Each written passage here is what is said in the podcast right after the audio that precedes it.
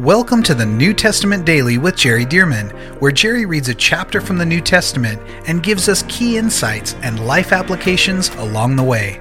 For more information about the Solid Life Journal and reading plans, visit solidlives.com.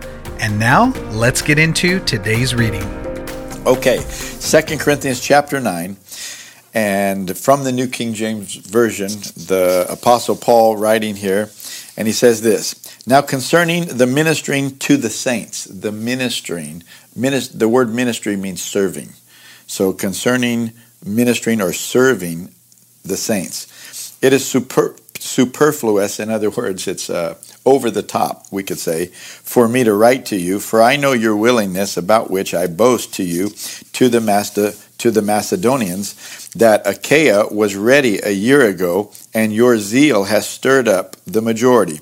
So, just reminding everybody that yesterday in chapter 8 we were reading that uh, Paul is asking the Corinthians to follow through on a commitment to be generous and to give that they made about a year ago. And he's writing to them and saying, hey, let's follow through with this. And he calls it fellowship because this these financial gifts are going to go to other brothers and sisters in the Lord. Though they don't know them, they're of other nations, other cultures, other languages possibly. And he says, uh, but follow through. He calls it fellowship and he calls it grace. Grace from God, but grace from you because they didn't earn it. You're giving it willingly, freely out of love.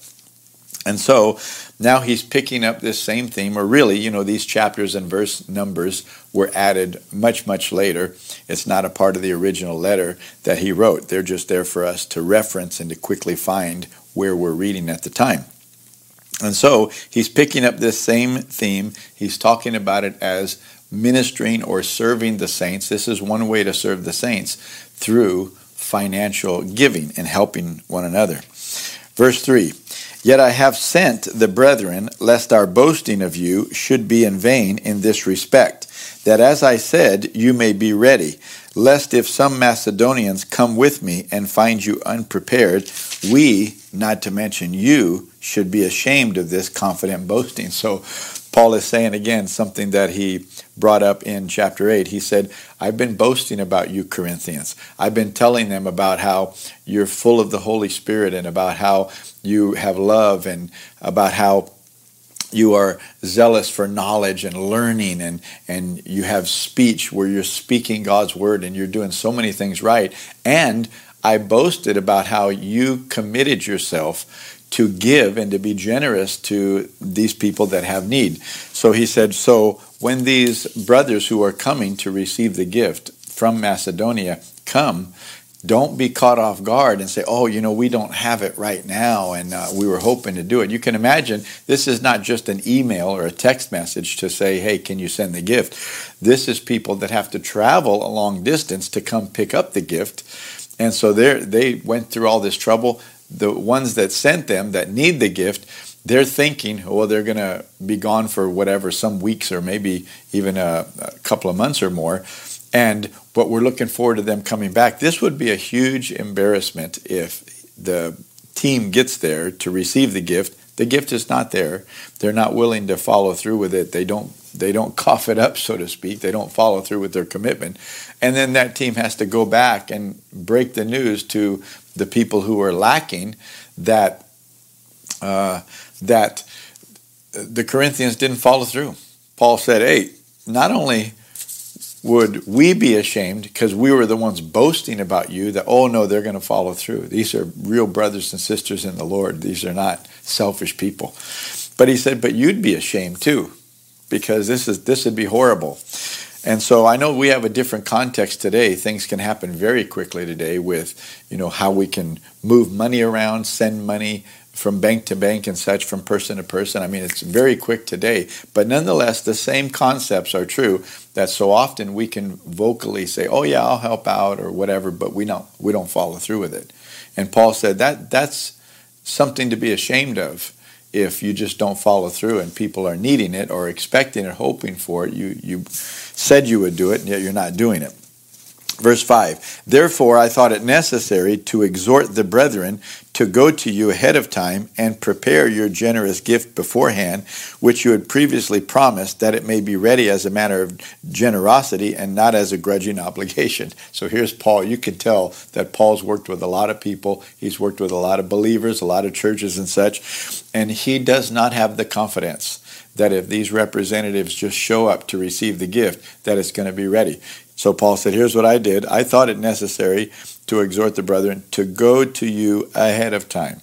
So before the time that it's expected that you're going to actually give these funds, I'm, I'm having somebody go. And so that way, when you meet week to week in church, that you can be bringing this offering and piling it up and getting it ready so that by the time the team is there to pick it up, it's already it's waiting it's ready. It's packaged, so to speak. It's got a big bow on it, and say, "Oh yeah, we've prepared it and got it ready."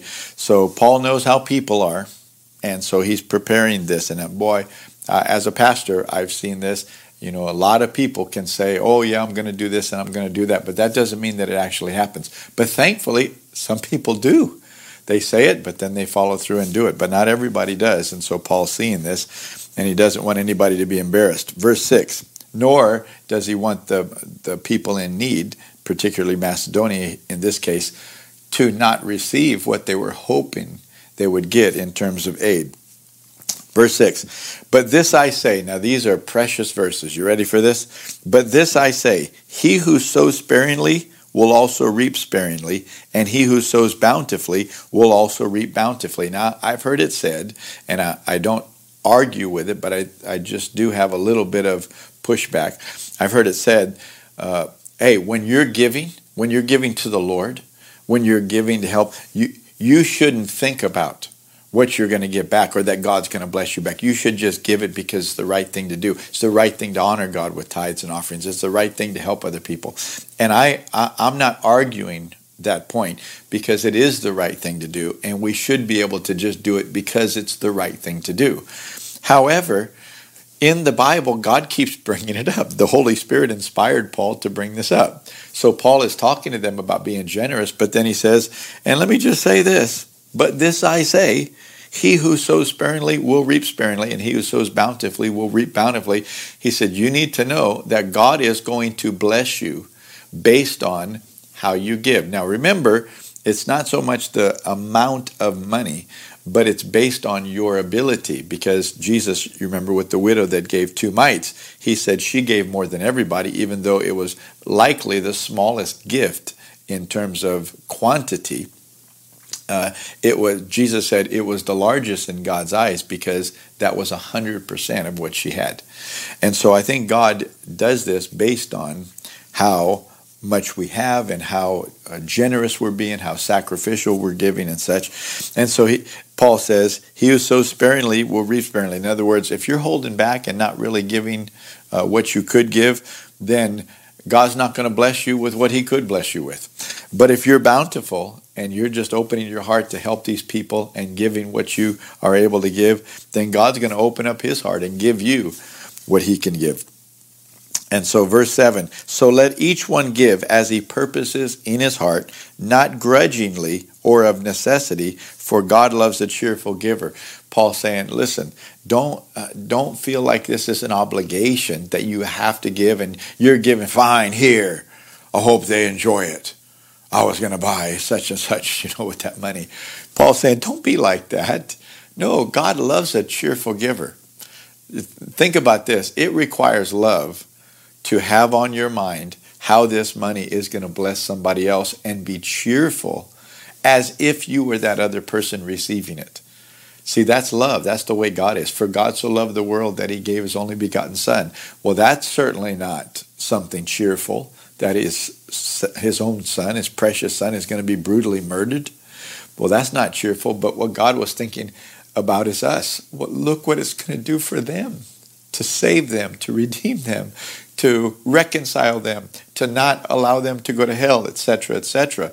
See, God was cheerfully giving Jesus because he saw what it was going to do for us, and he was cheerful on our behalf. And this is what Paul is saying God loves when people give. Can you imagine after all that God has given, and then we give something and we're like, fine. You know, we have this attitude. Can you imagine how God's thinking? Like, what? And uh, this happens with parents and their children. You know, you give the children something and then you ask them to share, and then they don't want to share, and you're thinking, wait a minute, now I gave you everything. You didn't earn that, and you're not going to share. And this is the way that God feels about us. But, uh, but we're not little kids. We're grown adults, most of us that are watching this. And so we ought to be past this. And so he says, look, don't give grudgingly, don't give of necessity because you have to, because God loves a cheerful giver. And then this verse. This is this is uh, one of mine and my wife's favorite verses in the Bible, and it's it, I think it may be the most extreme verse in the whole Bible. Listen to this: and God is able to make all grace abound towards you, that you always having all sufficiency in all things may have an abundance for every good work. Let me take it a piece at a time.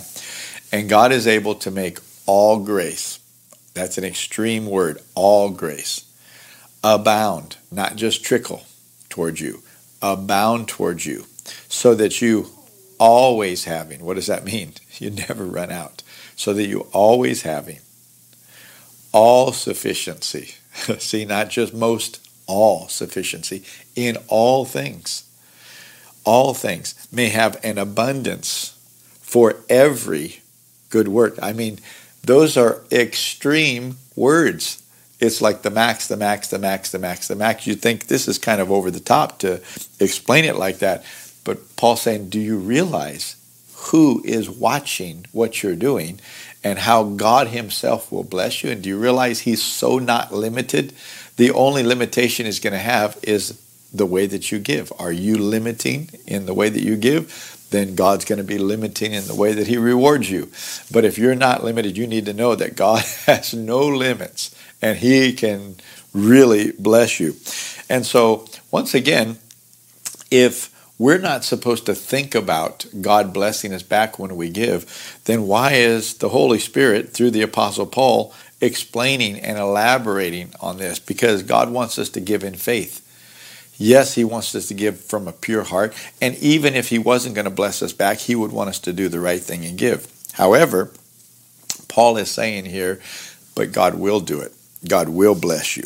He will bless you, and he'll bless you abundantly if you'll give abundantly. So notice verse 9 As it is written, he has dispersed abroad, he has given to the poor, his righteousness endures forever. So he quotes uh, a text from Psalm 112 just to say, just like it's written in the Old Testament, it, it's always been written in the Old Testament that God will give and bless. Verse 10 Now may he who supplies seed to the sower and bread for food supply and multiply the seed you have sown and increase the fruits of your righteousness. I love this verse as well because this verse tells us that God doesn't only give you uh, provision for your needs, but God gives you seed to sow. God gives you something to sow for the future, to sow into other people's lives. And what happens to many of us as believers is we think it's all our, our bread. And then if we give something, that we're given something that was supposed to be for us. But this says, Now may he who supplies seed to the sower and bread for food. So part of this is for you to eat, part of it is for you to plant. See, and, and we need to understand that. It's not all to eat. So he who supplies seed to the sower and bread for food, supply and multiply the seed you have sown and increase the fruits of your righteousness. So, uh, by sowing and giving, by helping the poor, this would include tithing to the Lord and offerings for missions and all those kinds of things, but including giving to one another. The Bible says you're increasing the fruits of your righteousness. Uh, you know, you can't take it with you when you die, but you can send it on ahead by being generous in your giving. And, and Jesus said, You're storing up treasures in heaven. And so notice you're increasing the fruits of your righteousness. But I want to point out something very quickly. You know, in the New King James Version, as well as I believe the King James and certain other translations, not all, because they're more word for word translations, they can do this. But notice in that text, that the word sown is italicized. Now, if you have the New King James, it's italicized, which tells us that that was added by the translators. There's not a Greek word behind that from which uh, the word sown was uh, was brought or translated. So, in other words, whenever you see that, you can read it without that word because that's more of the way it was originally written in the text.